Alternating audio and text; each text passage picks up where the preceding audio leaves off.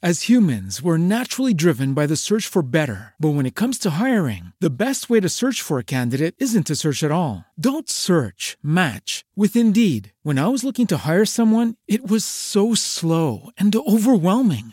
I wish I had used Indeed. If you need to hire, you need Indeed. Indeed is your matching and hiring platform with over 350 million global monthly visitors, according to Indeed data, and a matching engine that helps you find quality candidates fast. Ditch the busy work. Use Indeed for scheduling, screening, and messaging so you can connect with candidates faster. And Indeed doesn't just help you hire faster. 93% of employers agree Indeed delivers the highest quality matches compared to other job sites, according to a recent Indeed survey. And listeners of this show will get a $75 sponsored job credit to get your jobs more visibility at Indeed.com slash podcast. That's Indeed.com slash podcast. Terms and conditions apply.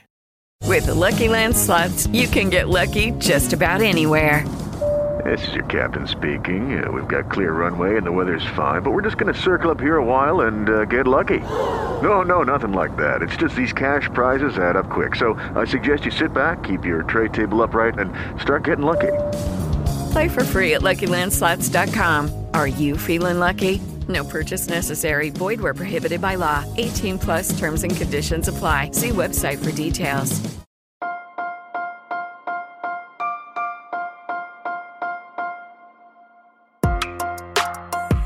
Buenos días, Madre Esfera. Buenos días, Madre Esfera, con Mónica de la Fuente.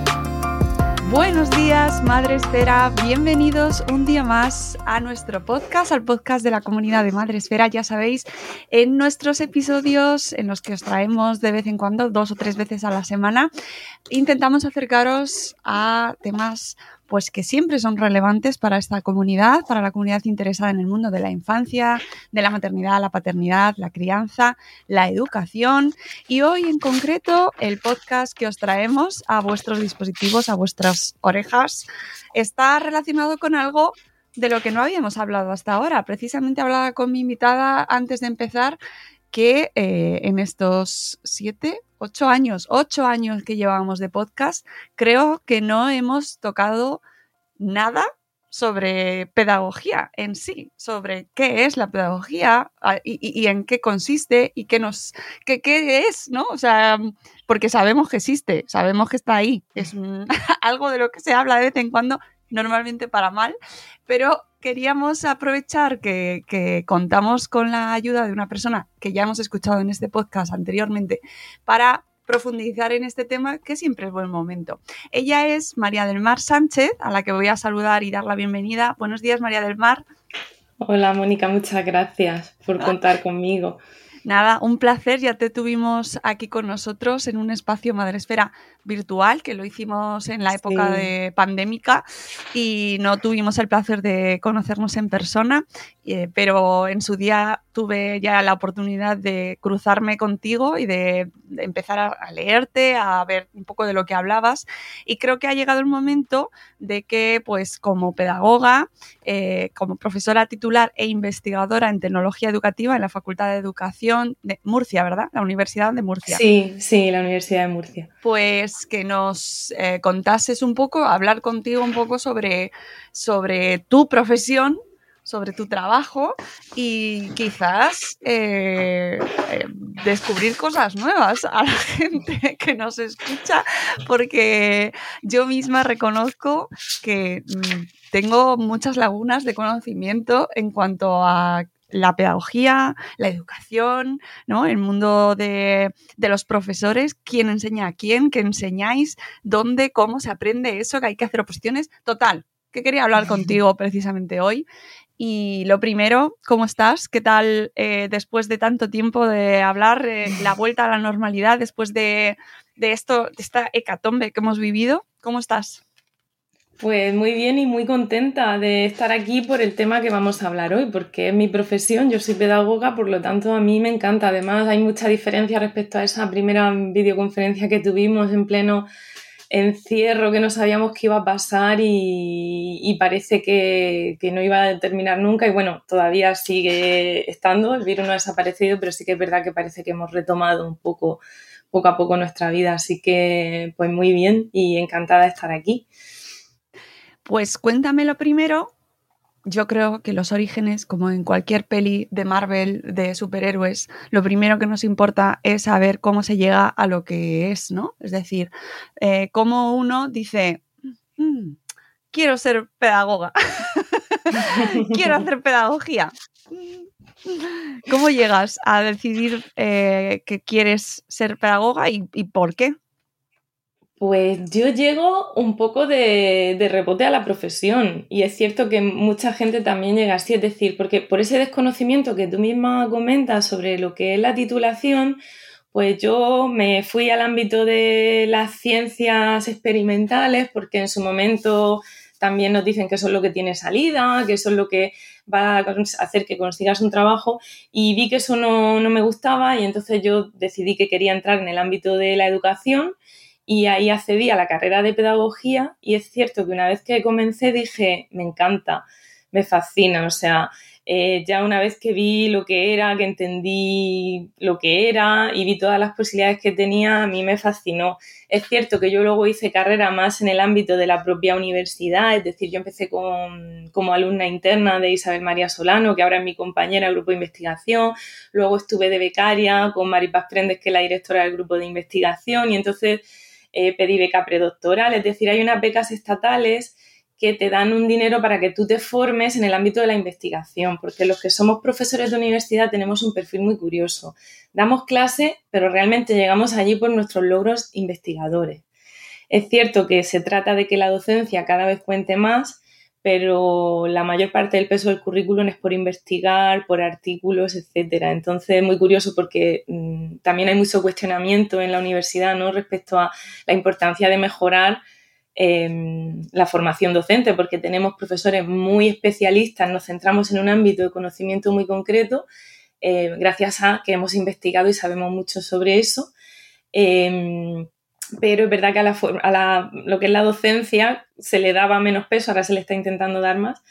Entonces, bueno, pues conseguí, bueno, estuve trabajando también en Madrid, en el Centro de Información y Comunicación Educativa, que ahora es el INTEF, que es el Instituto Nacional de Tecnología Educativa, que se encarga de formación del profesorado. Eh, luego conseguí la beca predoctoral y ya pues hice mi estancia, hice mi tesis, ya seguí el camino un poco más hasta llegar a la, oposición y conseguir la plaza es todo un mundo el de llegar a ser profesor, profesora universitaria, porque es cierto que mm, lo bueno es que te acoja un grupo de investigación. Yo he tenido mucha suerte, el grupo de investigación de tecnología educativa es fabuloso, al principio con Paco Martínez y ahora con Maripaz Prendes a la cabeza. Entonces te guían, te dan, la te dan la posibilidad de participar en proyectos de investigación, la tesis la vinculas a un proyecto, y tienes que formar, hacer, echar muchas horas, eh, trabajar mucho y, para tener méritos y conseguir luego poder acceder a una plaza. Además, nosotros nuestro currículum lo mandamos a una agencia externa, que es la NECA, y la NECA te dice, vale, usted está habilitado para pedir una plaza de ayudante doctor o no. Entonces, en el momento en que la NECA te habilita, pues ya puedes eh, acceder al concurso de la, de la plaza. Es decir, es un camino a largo plazo complicado porque nuestro país también se dedica poco eh, inversión a la investigación respecto a otros países, pero, pero bueno, muy interesante y muy fascinante también, porque investigar en educación está muy chulo también. Eh, eh, claro, lo que pasa que em, no sé si llega, esto siempre es muy recurrente en el tema de la investigación, cuando hablamos de cualquier disciplina y hablo con gente que se dedica a investigar y más en un aspecto ahí puro, ¿no? Desde la universidad o desde el laboratorio, eh, ¿qué parte llega eso a la sociedad y qué parte llega eso a las familias? Pues mm, supongo que os interesará y sabréis, ¿no? hasta qué punto queda diluido eso eh, en el momento, en el destino final, ¿no? Los niños, los padres. Yo creo que has tocado, como se dice, un gran melón. es un jardín, pero hay que meterse. A ver, en los que somos, a ver, en la Facultad de, Educación, por ejemplo, en la que yo trabajo, em, se imparten varias titulaciones, educación social, pedagogía y lo que es magisterio, magisterio de infantil, magisterio de primaria y luego el profesorado de secundaria, la formación que tiene pedagógica o educativa, por así decirlo, es la que hace a través de un máster. Ese máster está siendo muy cuestionado porque tenemos eh, profesores que pues, en el máster viene gente con grados en química, en historia, que quiere ser profesor en el instituto de eso.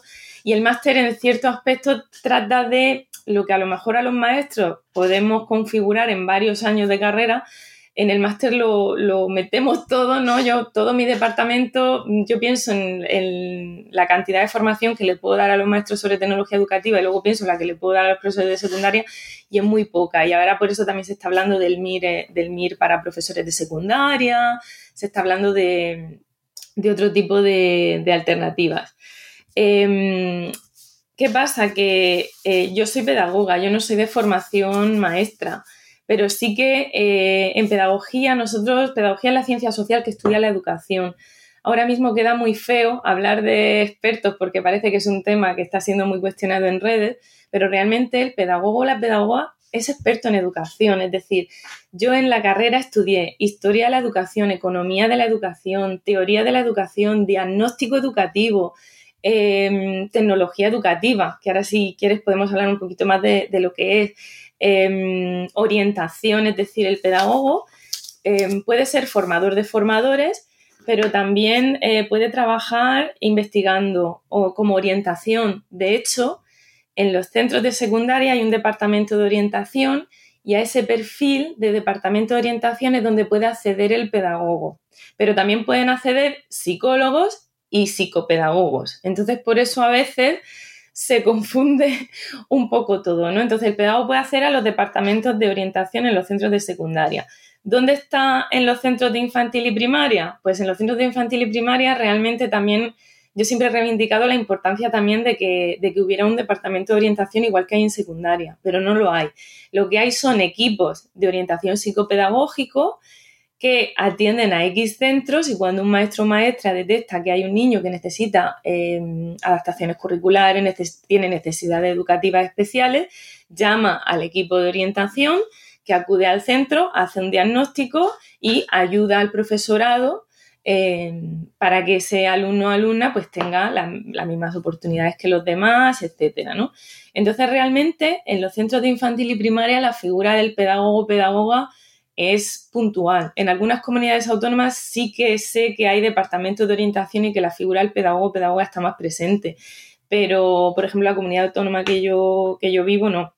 El pedagogo puede estar en cualquier proceso, en cualquier lugar en el que se produzca un proceso de enseñanza-aprendizaje puede haber un pedagogo. Departamento de recursos humanos en la parte de formación, en museos en la parte de diseño de, de materiales, es decir, eh, somos un colectivo que estamos formados en muchos ámbitos de la educación y luego nos vamos especializando. Tengo compañeras especializadas en atención temprana, que trabajan en atención temprana.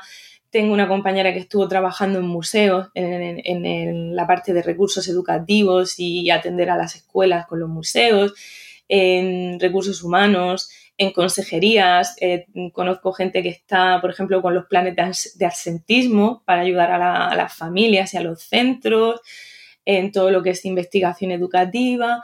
¿Qué pasa? Que podemos estar en tantos sitios que al final también la figura, no sé si se diluye mucho y yo creo que hay algo que influye mucho y es que no tenemos muchos colegios profesionales comparado con otros colectivos como por ejemplo nuestros compañeros de psicología.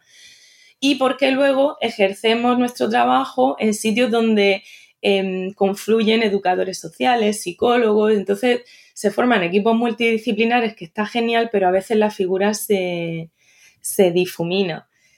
Mm, de hecho, creo que nos echan la culpa de más cosas de las que realmente tenemos culpa. Es decir, en redes se ve mucho el pedagogo, incluso algún país dice el pedagogo, que las leyes, y yo digo, bueno, es que las leyes educativas en este país la pedagogía no ha tenido mucha presencia históricamente, la han tenido otros para bien o para mal, eh, porque evidentemente mis compañeros, por ejemplo, psicólogos y psicólogas hacen el trabajo maravillosamente bien, pero no son pedagogos, tienen otra perspectiva de lo que, de lo que es la educación, ¿no? Entonces, em, creo que me he ido un poco de la, de la pregunta original, porque ya te digo, me encanta hablar de la pedagogía, pero lo que tú me estabas comentando es el problema del salto a las escuelas Nosotros en el grupo de investigación que yo trabajo sí que tratamos romper esos muros que hay porque mm, es cierto que, que lo que, a ver, nuestra investigación nosotros investigamos también en educación superior, investigamos, por ejemplo, sobre plataformas de e-learning, etcétera, pero también investigamos con los centros. Por ejemplo, los proyectos e-, europeos en los que participamos participan colegios. ¿Qué pasa? Que mm, cada pedagogo o pedagoga no podemos ir a llamar a cada puerta de un cole a decir, hola, que quiero trabajar contigo, ¿no? Muchos lo hacemos incluso por, por motivación. Ahora estamos con robótica y yo trato de lo que yo trabajo en mi asignatura, eh, vincularlo con, un cole y decirle a un cole, oye, mis alumnos de magisterio tienen que diseñar recursos de robótica. Decidme una necesidad que tengáis en el cole y yo hago la práctica en torno a eso y así luego los recursos, en vez de quedarse en mi despacho muertos de risa, eh, os los vosotros, incluso antes de la pandemia iban los alumnos y alumnas, mis alumnos y alumnas de magisterio, a implementarlos en el aula y era una experiencia muy valiosa porque los alumnos y alumnas de magisterio veían la realidad de su futura profesión y los que están a pie de aula ya trabajando veían un poco lo que trabajábamos en la universidad, ¿no? Pero eso lo, hacemos porque tenemos mucha fe en la colaboración y porque nos gusta estar con las escuelas, ¿no? Tiene que haber canales de comunicación, pero también es cierto que la figura del experto que investigue, que dedique un tiempo a investigar, también tiene que existir. Entonces yo creo que lo que hay es mucho desconocimiento de ambos mundos. Yo creo que a veces a pie de aula se nos cuestiona porque no se sabe el trabajo que hacemos. A veces se cae mucho en el, como digo yo, en el argumento del yoísmo. Pues yo no he visto nunca un pedagogo por mi centro. Digo, bueno, es que mm, yo no, podemos estar, hola, soy pedagogo, ¿Qué, qué quiere usted, no? Tenemos que luchar por crear canales de proyectos. Hace unos años aquí se financiaban proyectos de escuelas con la facultad eso cuando llegó la crisis se perdió. Entonces hay que luchar por que existan esos puentes y que lo que investigamos llegue a, las aulas, pero es que nosotros ya contamos con ello. Hemos tenido proyectos de aulas hospitalarias donde hemos trabajado con, con los niños de la aula hospitalaria han sido experiencias muy chulas, es decir, que se hace lo que se puede teniendo en cuenta que tenemos un perfil en el que nuestro propio trabajo en la universidad nos obliga también a investigar sesenios, artículos, dar nuestras propias clases, porque nosotros también somos docentes. Entonces, eh, sí que es verdad que hay que mejorar los canales de comunicación, pero tampoco es cierto esa visión que se tiene de que estamos dando entrevistas fuera de contexto y, y que no conocemos el aula. Además, también hay mucha gente que se autodenomina como pedagogo pedagoga que no son pedagogos y pedagogas como hablan de educación, pues en los medios el pedagogo, y a lo mejor no es pedagogo, es que habla de educación. Que bueno. Y, yo creo que hay como confusión eh, porque se asimila un poco, ¿no? Que, que la pedagogía forma parte de magisterio, es decir, que los profesores también son pedagogos, ¿no? O sea, tengo la sensación de que existe esa nebulosa eh, y que luego cuando vas viendo las guerras en Twitter te das cuenta de que, de que no. es decir, de que hay ahí muchas ideas, pero claro, ves a los profesores atacando a muchos, no a todos, a decir, mm. X batallas, eh, atacando maestros a pedagogos y dices, ¿y esto no, lo estoy entendiendo nada. a mí creo me da que es mucha pena. general. Sí, pero a mí me da pena, Mónica, porque realmente vamos en el mismo barco. Claro. Es decir, cuando, cuando nos cuestionamos unos a otros, yo trato de, mucho de no hacerlo porque generalizar es malo. Eh, al final todos somos docentes y todos somos compañeros y vamos todos en el mismo barco. Entonces, cuando nos quejamos de que hay una mala visión respecto a los maestros, maestras y a la docencia, Em, no podemos luego nosotros, además es como que cada nivel educativo le echa la culpa al anterior. ¿no? En, la universidad echamos la culpa, viene muy mal de secundaria, en secundaria dice, viene muy mal de primaria, en infantil echan la culpa a los padres, o sea, ya llega un momento y al final vamos todos, eh, que sí que es verdad que yo también muchas veces con mi compañera, ay madre mía, cada año el alumnado que se nota más determinadas carencias, pero pero vamos todos en el, en el mismo barco. Entonces, lo que tenemos que es que conocernos más, mm, pelear para que nos abran mecanismos desde las consejerías, desde las facultades de educación, para que podamos colaborar con los centros y que se nos reconozca, porque es que todo ese tiempo que invertimos mucho en ir centro por centro, a veces es muy desagradecido, porque luego encima te dicen, es que no, no tenéis contacto con la realidad. Bueno, pero ¿cómo lo hacemos? Porque yo las, las, colaboraciones que hago con los centros muchas veces, sobre todo con el tema de la robótica, es porque vamos llamando puerta por puerta.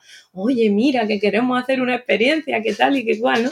Y a mí me da mucha pena esa lucha que hay porque tendríamos que aprender todos los niveles, unos de otros. También se nos critica que no bajamos a los centros, pero yo también luego veo en secundaria hay relación con los centros de primaria.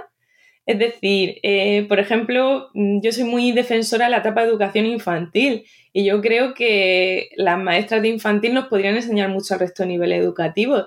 Aprendemos de lo que se trabaja en infantil, de cómo se trabaja en infantil, por ejemplo. Entonces, de todas formas, yo creo también que en las redes se lleva todo al extremo, que luego en la realidad la mayoría de maestros y maestras hacen lo que pueden y los pedagogos y pedagogas hacemos lo que podemos. Ahí también hay una parte de responsabilidad nuestra de mejorar nuestra visión, nuestra pelear por tener colegios, más colegios profesionales donde podamos luego realmente ser útiles, porque se nos critica, se estamos en muchos sitios, pero realmente estamos en poco. Los maestros son maestros, los maestros van a la Facultad de Educación y hacen magisterio. Y pedagogía es otra titulación totalmente diferente donde se estudia desde una perspectiva diferente.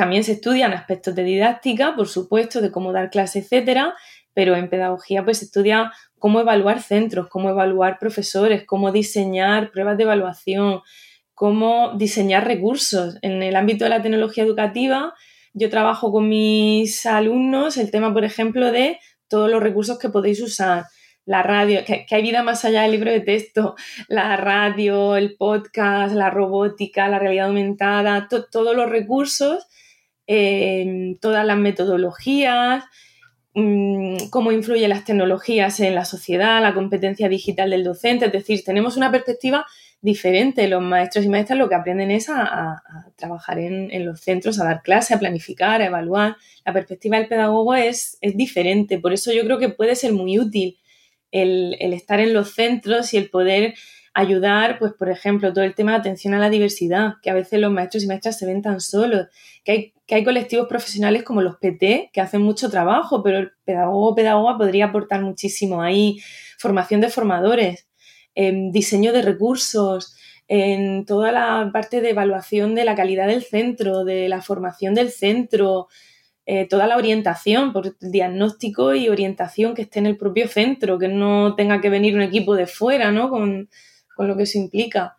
Entonces, realmente mm, lo, que hay lo que hay que crear es más puentes. Otra cosa es que haya gente que quiera crearlo y hay gente que, no quiere. Pero bueno, en eso ya no podemos hacer mucho. Hmm. Decías que históricamente no había tenido mucha importancia la pedagogía en, en la educación a nivel eh, formal o que no, había estado demasiado presente, por ejemplo, estaba pensando en los planes de estudios. ¿Qué, qué papel mm. tiene la pedagogía en la elaboración de los famosos planes? Ahora va a entrar otro, sino, mm, creo, en mm. vigor. Eh, ¿Qué papel tiene ahí la pedagogía? Porque entiendo que tendrá su sitio. A ver, la pedagogía debería tener un papel fundamental, porque de hecho todo lo que es planificación del currículum, todo eso se nos forma en ese aspecto, ¿vale? ¿Qué pasa? Que luego nosotros en, España, además es algo que estudiamos en pedagogía y también se lo enseñamos a los maestros, tenemos distintos niveles de concreción curricular, ¿vale? Los planes de estudio los lo llamamos como currículo o currículum, pero no como el currículum que mandamos a las empresas, ¿no? Sino como podemos entenderlo para que todos lo entendamos como planes de estudio. Entonces, a nivel estatal, los gobiernos diseñan eh, la propuesta legislativa, que en nuestro país, pues cada X años, como además está todo tan politizado y tan no hay unanimidad ni acuerdo educativo, pues cada X años va, cambiando la, ley. Pero, eh, pues en este caso tenemos la LONLOE. Después, las comunidades autónomas tienen un porcentaje para mm, especificar ese currículum. Se considera que eh, en el ámbito educativo siempre es bueno también plantear que el niño aprenda primero de su realidad cercana y luego ya podemos ir dando el paso a conceptos y a procesos y a estrategias más generales. Entonces las comunidades autónomas cogen esa propuesta del ministerio y la especifican, ¿vale? Y eligen, pues tienen un, un ámbito de actuación, ¿no? Em, luego los centros educativos cogen esa propuesta y elaboran su plan de centro y luego los profesores elaboran su programación anual con sus guías, con sus unidades didácticas, ¿vale? Eso sería, o sea, así es como funciona.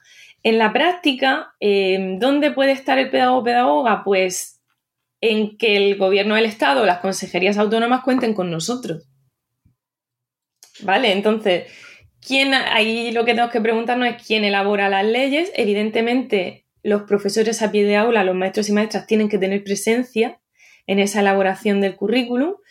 Em, y, a, y a veces la tienen, a veces no la tienen. Y luego en las consejerías, pues también depende de quién esté. Entonces son decisiones que no dependen de nosotros. Por eso digo que quizás el tener más fuerza como colectivo profesional a través de colegios profesionales nos permitiría reivindicar algún mecanismo por el cual esos colegios o esos profesionales puedan en algún momento ayudar o contribuir en, el desarrollo legislativo.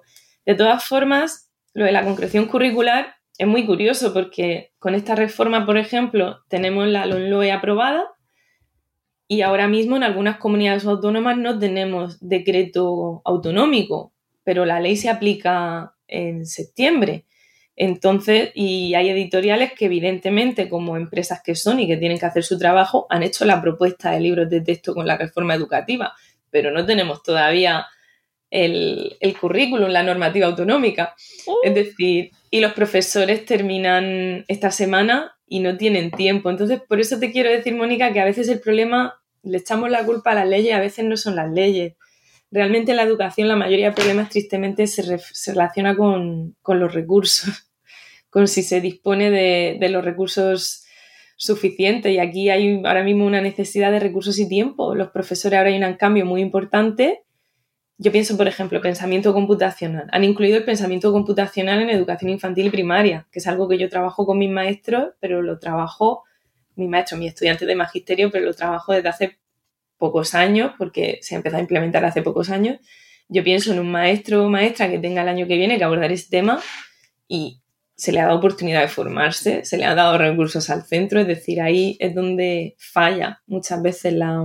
Sí, que se toman las medidas, eh, me estoy acordando del tema del bilingüismo, cuando se cambió eh, de manera, bueno, no, dijeron, no, ahora los colegios públicos van a ser bilingües, y entonces... Eh, una cantidad inmensa de profesores tuvieron que examinarse para sacar un título, para tener la, nota, para poder dar asignaturas en otro idioma, eh, que va, pues además se hizo en tiempo récord.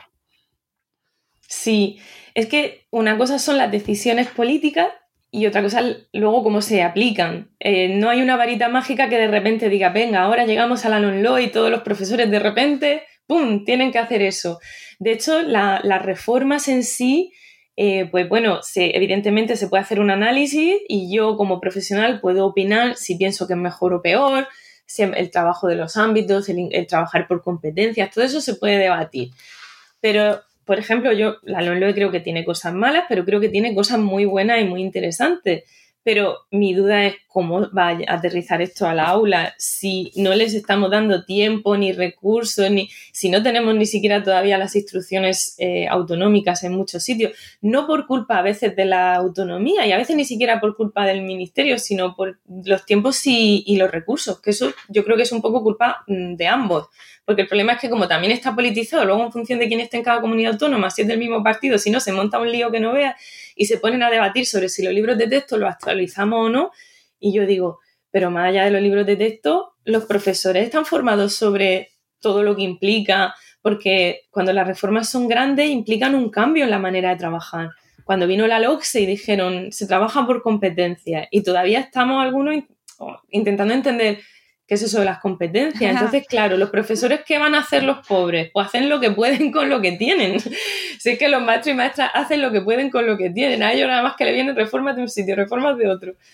Entonces, em, lo del bilingüismo igual, es como ahora, por ejemplo, vamos a digitalizar, que viene mucho dinero de Europa, vamos a digitalizar. Genial. ¿Cómo?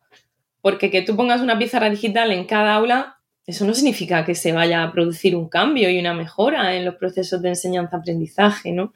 El bilingüismo igual, de hecho ahora se está cuestionando el modelo del bilingüismo por ese hecho de que de mm, eh, ese modelo de estudiarse determinadas cosas de memoria en inglés y, decir, bueno, pero esto es mucho bilingüismo no es, ¿no? Claro. Claro.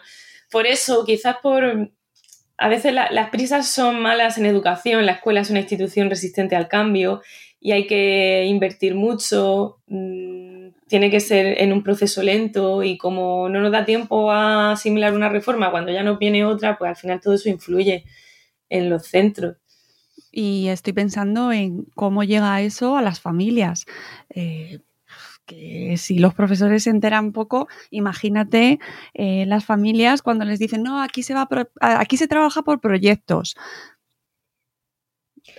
Claro, a ver, afortunadamente hay muchos, eh, a ver, no quiero que parezca que es que los centros no se están formando, los centros están ahora en, yo creo que la mayoría, yo creo que Twitter es poco representativo y es muy extremista como todo en la vida, yo creo que la mayoría de centros hacen lo que pueden con lo que tienen. Y todos tienen eh, o la mayoría de los maestros y maestras tienen la conciencia de que hay que ir incorporando determinadas cosas. La mayor parte de los centros con los que yo me acerco a decir, oye, vamos a hacer una experiencia, sí, sí, sí. ¿Qué pasa? Que, tienen el tiempo que tienen y, los recursos que tienen. Entonces, muchos se forman. Y sí que hay muchos centros que están siendo muy pioneros y se animan a trabajar por proyectos, se animan a hacer otras cosas y, yo creo que eso no es malo, yo creo que lo malo es el inmovilismo. Es decir, tenemos una de las tasas de fracaso escolar más altas de Europa, entonces seguir con lo que estábamos haciendo no funciona. Yo creo que eso ya es una, evidencia. Eso no implica que nos tengamos que ir a... Porque claro, cuando todo se, se, se le da vueltas en exceso es malo, entonces cuando viene alguien que no tiene formación en educación y te vende un modelo y real, eso tampoco es la solución. Es decir, es que cuando hablamos de competencia o estamos hablando de proyectos, no estamos huyendo del estudio. Yo, yo trabajo con tecnología. Yo siempre le digo a los alumnos y a las alumnas, em, vuestros niños en infantil harán fichas. As humans, we're naturally driven by the search for better. But when it comes to hiring, the best way to search for a candidate isn't to search at all. Don't search, match with Indeed. When I was looking to hire someone, it was so slow and overwhelming. I wish I had used Indeed. If you need to hire, you need Indeed. Indeed is your matching and hiring platform with over 350 million global monthly visitors, according to Indeed data, and a matching engine that helps you find quality candidates fast. Ditch the busy work. Use Indeed for scheduling, screening, and messaging so you can connect with candidates faster. And Indeed doesn't just help you hire faster. 93% of employers agree Indeed delivers the highest quality matches compared to other job sites, according to a recent Indeed survey. And listeners of this show will get a $75 sponsored job credit to get your jobs more visibility at Indeed.com slash podcast. That's Indeed.com slash podcast. Terms and conditions apply. It is Ryan here, and I have a question for you. What do you do when you win? Like, are you a fist pumper? A woohooer, a hand clapper, a high fiver. I kind of like the high five, but if you want to hone in on those winning moves, check out Chumba Casino. At ChumbaCasino.com, choose from hundreds of social casino style games for your chance to redeem serious cash prizes. There are new game releases weekly, plus free daily bonuses. So don't wait. Start having the most fun ever at ChumbaCasino.com. No purchase necessary. BGW. Void were prohibited by law. See terms and conditions. 18 plus. Claro que harán fichas, pero no solo tienen que hacer fichas. ¿Vale? La idea es que hay que utilizar distintos recursos, distintos medios con distintas metodologías. Entonces, un aprendizaje basado en proyectos bien hecho, se sigue estudiando y se sigue trabajando contenido. No es que ahora solo se hagan cosas y solo se juegue esa crítica que se hace. Yo creo que esa hasta a veces crítica irreal, porque yo digo, ¿dónde están esos centros donde solo se hace eso? Porque la mayoría de centros Em, siguen un modelo más, tradicional. Entonces yo lo que creo es que hay que encontrar el equilibrio y la mayor parte de los profesores y profesoras tienen sentido común y poquito a poco, en la medida de sus posibilidades, pues van formándose. Pues venga, vamos a hacer un curso de matemáticas manipulativas, vamos a hacer un curso de ABP, vamos a hacer un curso y van incorporándolo poco a poco como pueden, porque es que eh, no tienen eh, parezco la hermanita de los pobres hoy, pidiendo. Pero es que, verdad, hay una gran necesidad de recursos cuando te das cuenta, la, la, ratio, todo eso son cuestiones de, recursos. ahora hay menos natalidad, vamos a aprovecharlo en tener menos alumnos por aula, no encerrar líneas en los centros que se están cerrando. Mm. Eh, y, esa, sí, además esto que comentabas del inmovilismo y la innovación también eh, nos llega a las familias. Yo es que siempre me pongo en el, en el punto de vista de la familia porque es lo que conozco más. Y aunque hablo mm. mucho con, bueno, pues con, con, expertos, con profesionales de diferentes sectores, eh, siempre intento ponerme en el lugar de la audiencia que nos está escuchando diciendo, mm, ¿y esto qué me toca a mí? Porque de cara a elegir cole, por ejemplo, eh, y además eh, hablé contigo precisamente para, para, un artículo que publicamos en Madrefera sobre cómo elegir cole, ¿no? Es una duda que siempre nos, muy acuciante y que nos mm. angustia mucho a las familias. Eh, el tema de la innovación o el tema de que sea tradicional o no, eh, es algo que parece como que pesa mucho, ¿no? Y ahí a las familias hay, según cómo vayas, ¿no? Como seas, como mm. tengas también un poco eh, orientado ahí, no sé, hay muchos sesgos también ahí. la palabra tradición o la palabra innovación, pues puede ser mala o puede ser buena y mm. hasta qué punto la evidencia científica está rigiendo ahora mismo esa innovación que se está buscando y, cuánto hay de, choque, o sea, de, sesgo, ¿no? De, no, yo, nuestro cole es un cole tradicional, ¿no? Y a veces eso va en contra de la educación y en contra del avance real, ¿no? Porque nos dejamos llevar por las modas. Ahí hay muchos temas que influyen en eso. Por un lado, estamos llegando a un modelo eh, que antes no existía, es decir, las escuelas tienen que venderse. Eso antes no existía. Cuando yo era pequeña, pues bueno, había X colegio en tu barrio, tal. Bueno, sí que a lo mejor había algún colegio que tus padres te podían querer llevar, pero el colegio era el, que era, ¿no? Eh, ahora los centros, por el sistema que se ha generado en torno a la elección de centro y todo el debate que hay sobre la libertad de elección de centro, etcétera, Em, se, tienen que, vender. Entonces se genera también un merchandising en torno a determinados conceptos que yo siempre recomiendo eh, desde mi experiencia como madre y desde mi formación como pedagoga, que se rasque un poco en lo que hay detrás. Primero que nos quitemos culpas las familias sobre, parece que estamos, em, yo lo he vivido, esa sensación de estoy decidiendo el futuro de mis hijos e hijas para siempre porque luego cuando estás, me darás la razón, Mónica, que la realidad del niño es el maestro o maestra que le toque y sus total, Total, es que además voy a hacer un poco de spam, pero en el libro que acabo de publicar, ¿lo digo? Pues genial, me parece genial. Sí. sí, porque el centro puede ser súper famoso, súper tal, o puede ser un centro que va a depender de cómo encaje el niño con el docente. Total. Entonces, quitémonos culpas empezando por ahí. Segundo, es cierto que es siempre mejor un centro que esté dispuesto a mm, cambiar, innovar, etcétera.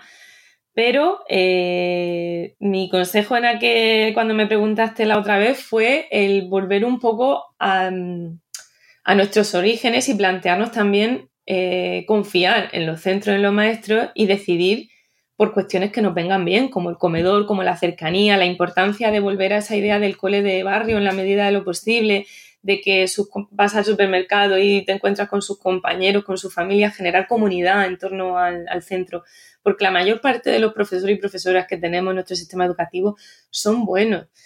¿Vale? Entonces, y van a hacer su trabajo lo mejor posible. Entonces, quitémonos culpas en ese sentido. Y luego, cuando nos digan bilingüismo, eh, tenemos pizarras digitales en toda la aula, rasquemos un poco y digamos, vamos a ver, pero tenéis pizarras digitales, ¿cómo las usáis?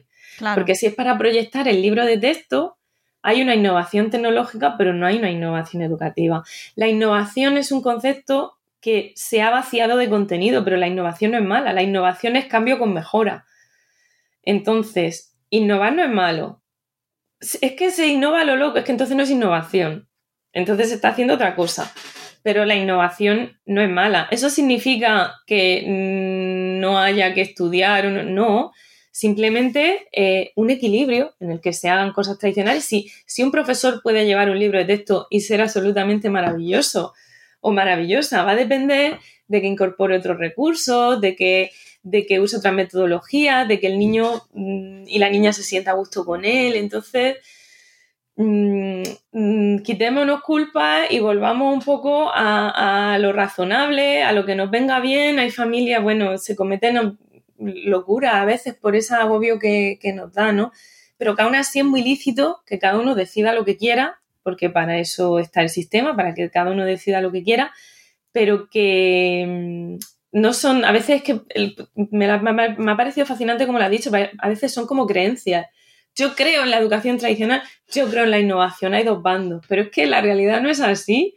En los centros eh, hay de todo. Y dentro de los propios centros hay profesores y profesoras que están más dispuestos a hacer cosas, otros menos. Luego las características personales de cada uno, que los profesores y profesoras son personas y ese curso pueden tener una oposición porque son interinos y no tener tiempo para hacer determinadas cosas con, tus hijos. Entonces, es, así, pero mm, confiar un poco más en los centros y, no volvernos locos y rascar un poco y ver realmente qué, hay detrás, ¿no? Que, pues, huerto escolar, pero cómo se usa, cómo se incorpora, proyectos, ¿vale? Pero proyectos cómo... Porque las propias familias también tenemos nuestra concepción. Yo he estado en reuniones donde se han levantado padres y han dicho, no llevan libro de texto, ¿qué van a aprender? Claro, sí, sí, sí, sí, total. Por eso me parece tan importante entender un poco de manera transversal el mundo de la educación, porque yo creo que muchas veces las familias pues eh, estamos un poco a verlas venir, ¿no? Y te guías pues por lo que lees, lo que ves, lo que el marketing educativo, muchas veces que se vende muy bien. Hay cosas que suenan muy bien, el bilingüismo se vendió muy bien. Y a todos nos parece fantástico que sepan hablar 800 idiomas. Pero luego... es que Claro, la pregunta es, ¿lo que se ha hecho es bilingüismo? Es que a lo mejor no es bilingüismo, claro, igual que... Y ellos también ellos han hecho también lo que han podido. Claro, Pero ya nos hemos dado cuenta de que eso hay que cambiarlo. Entonces, a lo mejor dices, bueno, pues a lo mejor lo que necesitamos son más horas de inglés. No lo sé, no soy experta en, el ámbito de la didáctica de la lengua. Pero mm, eh, sí que en torno a la educación se han generado discursos que es muy curioso porque antes no lo sabía y yo lo, lo, veo muy bien, veo muy bien que nos preocupemos por y que el centro tenga una identidad y que promueva su identidad como centro, pero cuando se convierte en una competencia, en un merchandising, en un modelo muy americano, a mí me, me genera a veces, y los centros lo hacen por supervivencia, porque si no lo haces, cada vez hay menos natalidad, cada vez va a recibir menos alumnado pero, pero esa idea de que todos los centros, es que como, como país deberíamos asegurarnos de que todos los centros tengan la misma calidad y los mismos recursos. Entonces, ahí es donde mm. está un poco... Sí, sí, yo creo que hace mucho daño, por ejemplo, los rankings de coles, eh, los rankings de centros. Eh, Además, los rankings los ranking en torno a qué.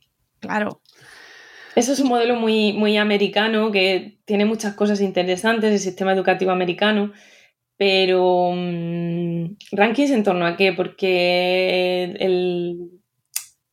es que en el aprendizaje de los niños y las niñas influyen muchas cosas y el ámbito sociofamiliar también y los recursos y las brechas eh, que hay. Entonces, fíjate, eh, Mónica, es muy curioso porque a veces los centros em, que podemos llamar más marginales, a veces son muy innovadores porque tienen la necesidad de, cambiar y, se hacen experiencias muy, muy interesantes.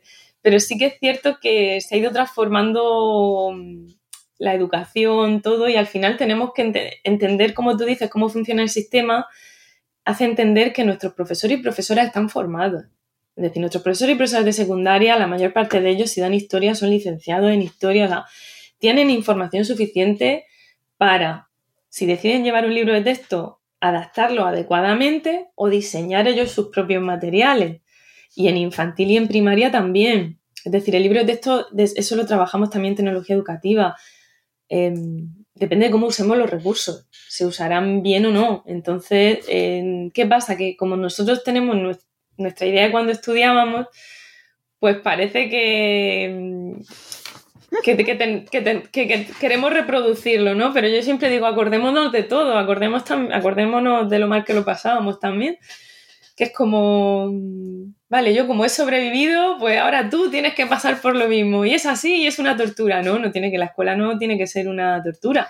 Claro, y de hecho, a la hora de elegir cole, eh, yo para mí es una de las cuestiones fundamentales y que no se habla, no se, no, no, se le da la importancia que debería, es el tema, por ejemplo, de los protocolos anti-bullying, ¿no? O de que cómo reacciona ese centro y esa comunidad educativa eh, en torno a la diversidad, por ejemplo, ¿no? Que eso no sé hasta qué punto en la formación de los, del profesorado está incluido. Claro, se trabaja, mira, atención a la diversidad, tienen asignaturas de atención a la diversidad. Luego ya tenemos nosotros dentro de las facultades de educación nuestras propias luchas cuando hay renovación del plan de estudios, porque cada ámbito considera que el suyo es muy importante. Yo creo que, por ejemplo, se necesita más formación en atención a la diversidad, se necesita más formación en el uso de la tecnología educativa. La tecnología educativa es una disciplina que ha cambiado muchísimo, o sea, de, de hablar de recursos como la radio, la televisión, el libro de texto, ahora estamos hablando pensamiento computacional, competencia digital, o sea, es, fundamental y yo me da muy poco tiempo a trabajar todo en condiciones con, mis alumnos y alumnas, ¿no? se les forma en eso y, por ejemplo, en la asignatura de tecnología educativa que nosotros impartimos, en la mayor parte de nosotros metemos temas de ciberbullying y, de, los riesgos de la red. Incluso este año, y, es algo que, que, yo aprendo también al estar en redes, Twitter no es solo malo, yo sigo mm, a, gente que me ha hecho ver la importancia también de trabajar todo el tema de, la gestión de la identidad digital del profesorado en torno al uso que hace de las imágenes de sus, de sus alumnos y alumnas. Y eso es algo que, hemos incorporado en, en, los últimos años en las asignaturas y que este año con una compañera que voy a compartir una asignatura optativa estábamos hablando de darle mayor peso y de poner de ejemplo esos casos que vemos en, en las redes. Entonces, tratamos de actualizar los planes de estudio y de darle la mejor formación posible a los, maestros, teniendo en cuenta que tenemos también una legislación y un plan de estudios que cumplir obligatorio. Entonces, bueno, el problema es que la sociedad cambia tan rápido que en la educación vamos como la lengua afuera tratando de incorporarlo detrás. Y, y, vamos con los tiempos y cuando... Entonces, por eso a veces necesitaríamos más tiempo del que realmente tenemos. Es decir, ¿Incorporar el pensamiento computacional a la robótica es bueno? Sí. Pero a ver cómo lo hacemos, porque necesitamos darles recursos a los centros. Claro, yo a veces voy a dar eh, formación a los centros y me dicen, me encantan males de robótica, pero no tenemos wifi. Claro, claro, claro, claro. Pero dame los recursos primero, ¿no? Entonces, em, creo que viene algo positivo y es que viene hay ahora inversión a raíz después de la pandemia, se ha visto la necesidad de formar en tecnología sin darle recursos a los centros y yo sé que a nivel de ministerio y a nivel de comunidades autónomas también se está haciendo un esfuerzo y hay mucha gente trabajando en ayudar a crear planes digitales. Entonces, em, no quiero que parezca que estoy echando siempre la, culpa ¿no? a los de arriba, pero sí que es verdad que hay una realidad y es que la educación necesita inversión porque es el pilar de, del país y que muchos de los problemas que hablamos, que repercuten luego en lo que llega a las familias, a veces no son responsabilidad de los centros ni de los profesores, sino de determinadas decisiones que se toman. Entonces, cuando no echan a los pedagogos la culpa de que no estamos en los centros, yo a veces digo, pues es que mm, si nosotros no, no pinchamos ni cortamos, ojalá pudiéramos. Y, una pregunta que sí que me parece muy, también muy relevante, porque también se habla mucho de la influencia de la empresa y del mercado, del comercio, del consumo, ¿no? de, lo, de, de las mm, del mercado a la hora de elegir eh, o de marcar los, las competencias, de marcar los objetivos de la educación, hasta qué punto nos influye o os influye a vosotros también las necesidades laborales y que marcan ¿no? las empresas también en el mundo tecnológico.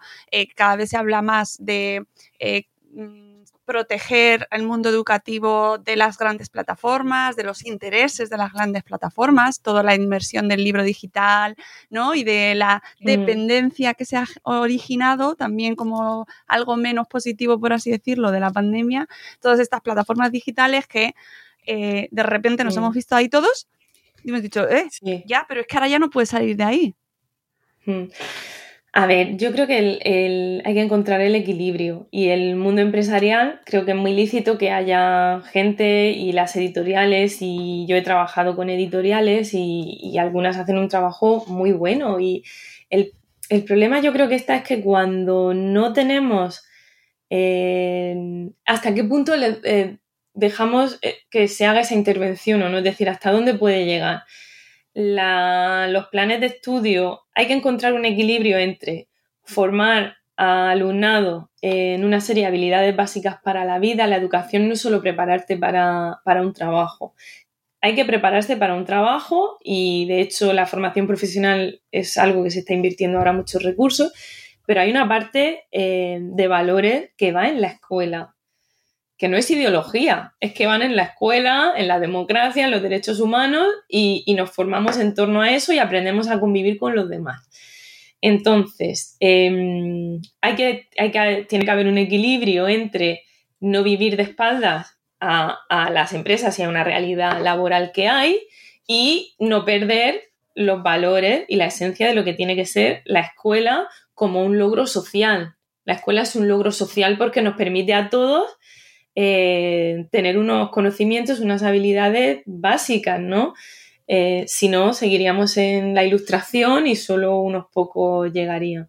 Entonces, ¿qué pasa? Cuando hay ausencia de referentes educativos, sí que a veces puede haber determinadas em, intenciones, ¿no? Y eso eh, en algunos países pasa de externalizar la evaluación del alumnado, esos datos que recogen esas empresas, a dónde van. Tenemos que reflexionar mucho como las instituciones públicas, sobre todo, tienen que reflexionar mucho sobre el tipo de plataformas que están usando, si es software libre, si no es software libre, si dependen de alguna empresa, qué hacen con esos datos del alumnado.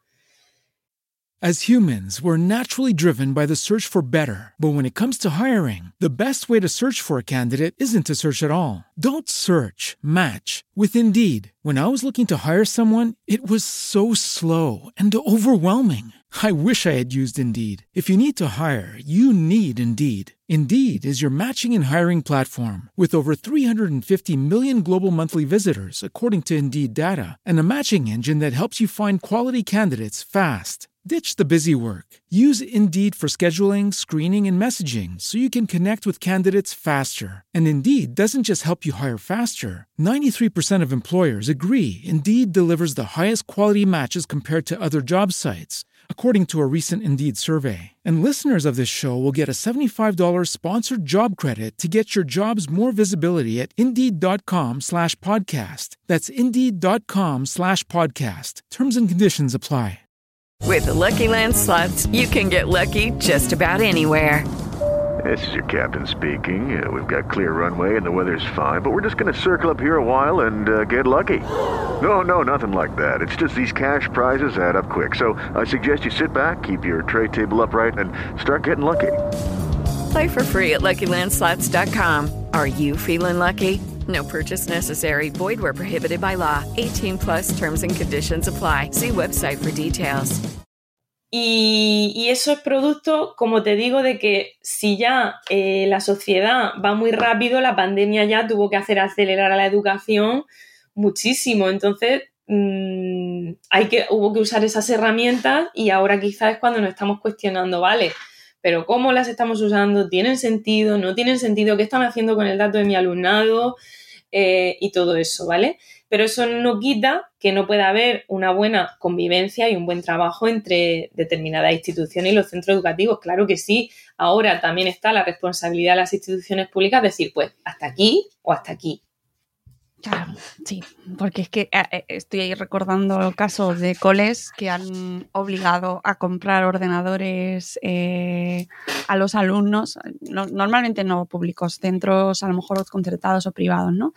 Que mm. pues en un año, ¿no? O sea, obligando a cambiar toda la metodología, a imponer unos gastos y además por ejemplo, concretando en los Chromebooks, por ejemplo, que los Chromebooks eh, tienen una serie de implicaciones tecnológicas, por ejemplo, ahora no hay ciertos modelos que no van a actualizar el software, ¿no?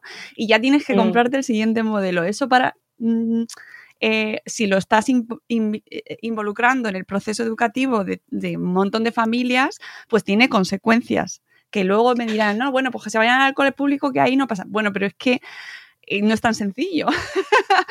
claro, es que es un mundo que es muy complejo porque realmente estamos, volvemos a la pregunta de antes, ¿cómo se están usando esos Chromebooks? Si hay una innovación tecnológica y no hay un cambio en la metodología, en la forma de hacer las cosas, a lo mejor lo que, lo, que tenemos, lo mismo teníamos antes, pero más caro y, y más lío y dificulta, ¿no? Entonces, los Chromebooks pueden ser muy útiles y a lo mejor lo que tenemos que pelear de manera general es porque todos esos recursos eh, dispongan los centros de, ellos. Mm, hay dotaciones, cada vez, libros de texto, cada vez hay más bancos de libros de texto, las comunidades dan dinero para libros de texto y es verdad que en los últimos años se habla de libros de texto y, otros recursos educativos, como para que los centros puedan financiar sus, recursos. Que ya digo que se puede tener libros, es que no hay problema, es que al final es, eh, es el docente, es como lo use, es que incorpore distintas. Yo siempre les digo que en la formación ellos lo que tienen que recibir es como una caja de herramientas y estar preparados para en un momento determinado usar una, después usar otra, usar distintas habilidades, distintas metodologías y, y, luego ya, claro, hay decisiones de centro que se toman que son muy diferentes en función del tipo de centro, en función de la libertad que tiene el docente o no de tomar decisiones sobre lo que, lo que quiere llevar ese curso o no, pero sí que yo diría que cuando se incorpore una tecnología, una herramienta, se pregunte por qué, para qué, qué se va a hacer con ello y si realmente hay un cambio no solo tecnológico, sino educativo en la manera de hacer las cosas.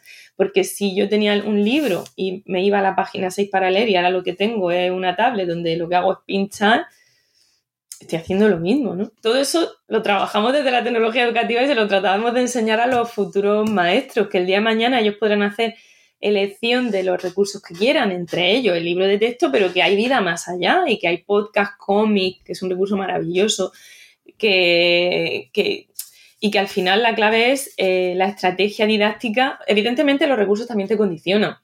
El libro de texto da pie a un tipo de aprendizaje más individualizado, etcétera pero, pero que la clave está en que ellos tengan eh, la formación en distintas habilidades, distintas cosas y que no les domine el libro, sino que ellos dominen el, recurso y sepan adaptarlo, escoger, etcétera. Entonces, el problema de esto es cuando pues, se, se, usa mal, etcétera. Entonces, también hay centros que usan libros, hay centros que no usan libros. Yo creo que eso no es signo de que sea bueno o malo es lo que estábamos hablando, pero ¿cómo se está usando? ¿Qué estáis haciendo? ¿Qué hacen los alumnos?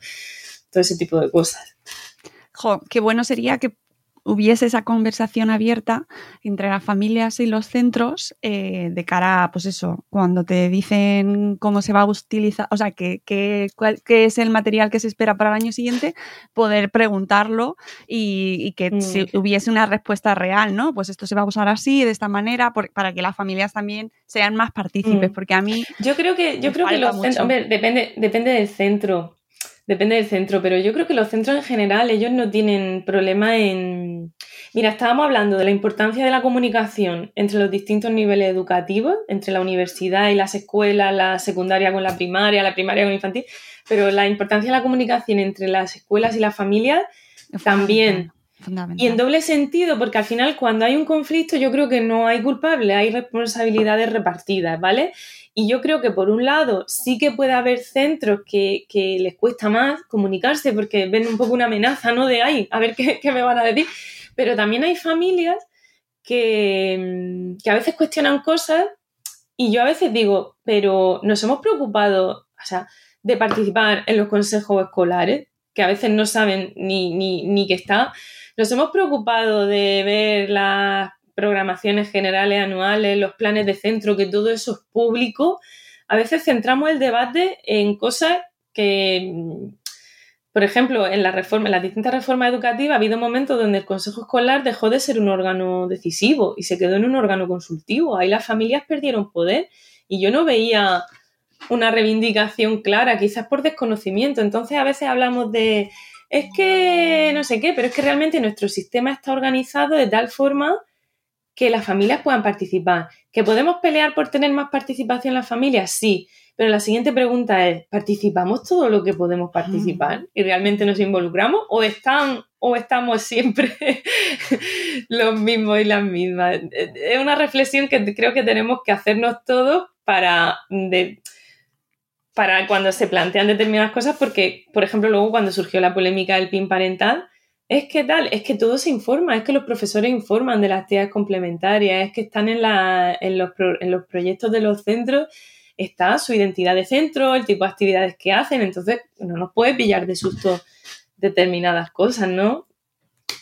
Bueno, es que además como se politiza todo, todo es una ocasión fantástica para politizarlo y para llevarlo a nuestro terreno, pero estoy súper de acuerdo contigo en que las familias tienen que involucrarse más en la participación en el centro. O sea, que tendría que existir muchísima más comunicación, muchísima más mm. participación y por el bien de los niños al final, por el bien de los alumnos. Totalmente, y que se supiese mejor cuáles son las diferentes funciones de todo el personal de un centro. Claro. ¿no? ¿Qué hace el director? ¿Qué hace el jefe de estudios? ¿Qué hace, qué hace el gabinete psicopedagógico? Hay, tienes gabinete psicopedagógico en tu colegio, hay enfermera. ¿Qué, personal se dedica a esto o a lo otro? es que es eh, verdad que yo sí noto por lo que tú decías, Mónica, por eso puede resultar interesante a la gente de aquí con humildad y sin echar la culpa a nadie, porque yo parece que solo he venido aquí a decir recursos, queremos recursos, queremos recursos. los queremos, los queremos. Pero desde, desde la aportación que, que, yo puedo, que yo puedo hacer, em, sí que creo que puede resultar interesante cuando uno sabe un poco cómo funciona el sistema educativo por ejemplo, ahora con, todo el lío del COVID y los centros, planes de contingencia, aquí se han llamado planes de contingencia, cada dos por tres tenían que cambiar los planes de contingencia.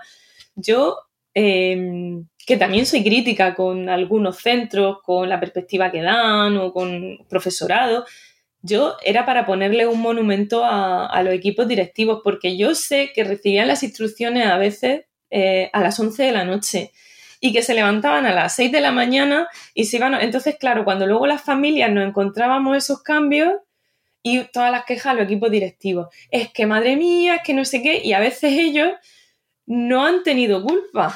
Ha, ha sido que les viene la información, ellos tienen que aplicar una legislación que sí que muchas veces se tienen que mejorar los cauces de comunicación, por supuesto, pero que cuando uno conoce un poco el sistema, claro, yo a veces se lo, se lo comentaba a, mm, otra amiga o familia, yo decía, pero si es que no tienen margen de actuación, si es que no pueden hacer fiestas porque le han dicho que no se puede hacer fiestas, y claro, ¿a quién vamos las familias? Como es normal a quien tenemos allí, que son, que son a, los equipos directivos, a decirle, oye, que no sé qué, pues me parece fatal, no sé qué. Y son decisiones que a veces no, dependían de ellos, que se tenían que, coordinar a nivel de comunidad autónoma o a nivel nacional. Entonces, son como distintos escalones y, todo influye. Y al final las políticas educativas influyen mucho. Entonces, eh, la educación está politizada en el mal sentido, es decir, porque la educación evidentemente también tiene una parte política. El problema es que cuando se politiza todo tanto, que ahora ya, como tú misma decías, hay hasta metodologías que parece que están politizadas. Entonces, si, si, eres tradicional es porque te pega más con un tipo de ideología. Y si eres innovador, pues no, porque es que en los centros, y sobre todo en los centros públicos, cuando tú haces una oposición no te piden el carnet de, ningún partido. Y en los centros hay gente de todo tipo de ideología y se dan todo tipo de debates y hay distintas visiones de cómo ver la educación y, y eso pasa en bueno, hablo de los públicos, pasa en todos los centros, pero en los públicos me refiero como pasa en una oposición, no se les pide, no se les pide nada. Entonces, Em, no tiene que ser una creencia o tienes, tendrás que hacer lo que es mejor para tu alumnado, formarte en lo que hay, ver la evidencia, mm, porque existe evidencia sobre qué metodologías pueden funcionar mejor, cuál es peor, sobre, y ya está, y hacerlo lo mejor que, que se puede, y ya está y confiar más los unos en los otros. Pero yo es que soy muy happy a veces, vivo en un mundo muy... Sí, yo también, sí, está, vamos, estamos muy de acuerdo.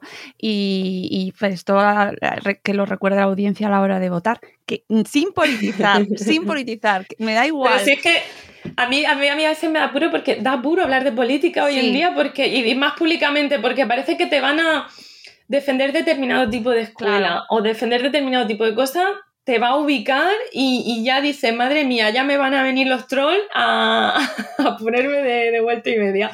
Sí, pero es que pero, pero hay determinados debates como sociedad que deberíamos poder tener y entender que en la educación eh, hay gente, eh, hay centros públicos, privados, concertados, y dentro de ellos hay gente muy diferente, con ideología muy diferente, y los que tenemos niños que van pasando por distintos tipos de maestros, vemos que hay distintas formas de trabajar, distintas y que al final mm, la realidad es otra cosa. No es ese merchandising, es otra cosa. Y que el niño esté contento y al final una de, las claves, la, una de las claves es la casa. Si una de las claves es la, la, familia. Hmm. Pues sí, eh, mira, se nos ha ido una hora. Eh, ¿Te lo puedes creer? Que se nos ha no, porque he soltado un rollo, yo no sé ni lo que... Espero que a la gente le haya resultado interesante, pues yo quería hablar tanto de la pedagogía, de tantas cosas. No, no, me ha parecido interesantísimo. Eh, charlaremos más seguro porque ha sido una charla súper interesante. Yo creo que un poquito hemos ayudado a entender qué es la pedagogía, cuál es el papel de, vuestro, ¿no? De los pedagogos, mm. que todavía queda mucho por hacer, que todavía queda mucho por, por hablar, pero creo que ha sido fantástico, María del Mar. O sea, que te lo agradezco un montón y, sobre todo, pues todo ese trabajo que haces de divulgación, todo ese trabajo que haces desde las redes, desde tu blog, por acercarnos también eh, facetas de la pedagogía que nos acercan, ¿no? que al final nos ponen en común a familias, profesores, pedagogos, que, estamos todos en la misma, en el mismo tren, pues eso es muy loable y, que sigas haciéndolo, que yo encantada. Yo quiero terminar recomendando un hilo que hicimos, hicimos una especie de campaña en redes, unas compañeras y, y yo también participé en la que tratamos de buscar a pedagogos y pedagogas en activo que contaran lo que estaban haciendo. Y hay muchos pedagogas, eh, pedagogos y pedagogas en ámbitos muy diferentes, trabajando en educación formal, en educación no formal, porque en las consejerías del ministerio también a veces hay, hay pedagogos y pedagogas. Y que es una profesión muy bonita, que tiene muchas posibilidades y de hecho lo que queremos es que nos dejen participar más. Entonces, dar darte las gracias por considerar que mi aportación podría ser interesante eh, siento si he hablado muy rápido porque al principio de la emoción a mí me sale toda la, la vena profesional. Es que, oye, que alguien quiera saber de pedagogía es maravilloso. Entonces, si con esto hemos conseguido incluso hasta que alguien diga, hoy quiero estudiar esa carrera que puede ser muy bonita, me parece fantástico. Bienvenido o bienvenida. Sí, sí, y nos queda pendiente darle más duro ahí a la tecnología educativa, que nos cuentes. Sí, cuando quieras hacemos otro de tecnología, porque yo tengo la suerte de estar en un equipo fabuloso en el que eh, no queda muy humilde lo que voy a decir, pero creo que tenemos proyectos muy bonitos y creo que se conoce poco también eh, y ahora mismo es súper importante. También cuando yo voy a, mm, trabajamos con familias y trabajo en educación infantil y me dicen, es que no, es que soy cero pantalla. Y yo le trato de explicar que viven en un mundo digital y que, que lo que hay que hacer es incorporarlas, pero, pero bien, Claro, Entonces, es que eso, todo eso cuando quieras. Me parece súper necesario y porque muchas veces también, igual que tú lo decías antes, ¿no? El tema de los debates pues baldíos y, e inútiles, pues a veces estamos llegando al punto de este, ¿no? De las pantallas sí, pantallas no y dices, pues es que ese no es el debate. Es que siempre, siempre hay que encontrar el punto intermedio. Claro y profundizar. Lo que pasa es que no tenemos tiempo, vamos siempre mm. súper rápido, nos quedamos con los titulares, interesa más el clic y quedarte en, no, no, no, yo soy anti pantallas o no, no, no, yo mm. soy pro pantallas y parece como, y en realidad nadie es o no, o, la gran mayoría no es ni cero pantallas ni pantallas ahí a muerte. Mm. Siempre todos vamos intentando encontrar, bueno, todos intentamos sobrevivir en el día a día. Todos intentamos sobrevivir. Y las que somos madres, todas hemos usado la pantalla. Y no pasa nada, y a favor siempre. Y estamos aquí intentando, pues eso, con cada granito de arena, aprender un poco, pues es, pues con, con esta entrevista, con, con ese hilo, con libros, con aportes, con, con posts de blogs, eh, intentar un poquito eh, abrirnos camino entre tanto, tanto caos ¿no? y tanto debate inútil mm. y no caer en ello. Así que, María del Mar, volveremos a hablar, seguro. Muchísimas gracias. Muchas gracias. Y, nada, un placer haberte escuchado. Podéis seguir, podéis seguir a María del Mar a través de Twitter, por ejemplo, que es donde más la Mm. podéis encontrar. En su, su usuario es Mayemar. Y Mm. también en su blog, en su web, eh, mmarsánchez.es. Ahí podéis encontrarla, que describe de vez en cuando y que es súper recomendable. Así que, amigos, espero que os haya resultado este podcast tan interesante como a mí y os dejaré toda la información en las notas del programa. Gracias a todos por habernos escuchado, gracias María del Mar y volveremos Gracias. en un nuevo episodio de Buenos Días Madresfera. Adiós.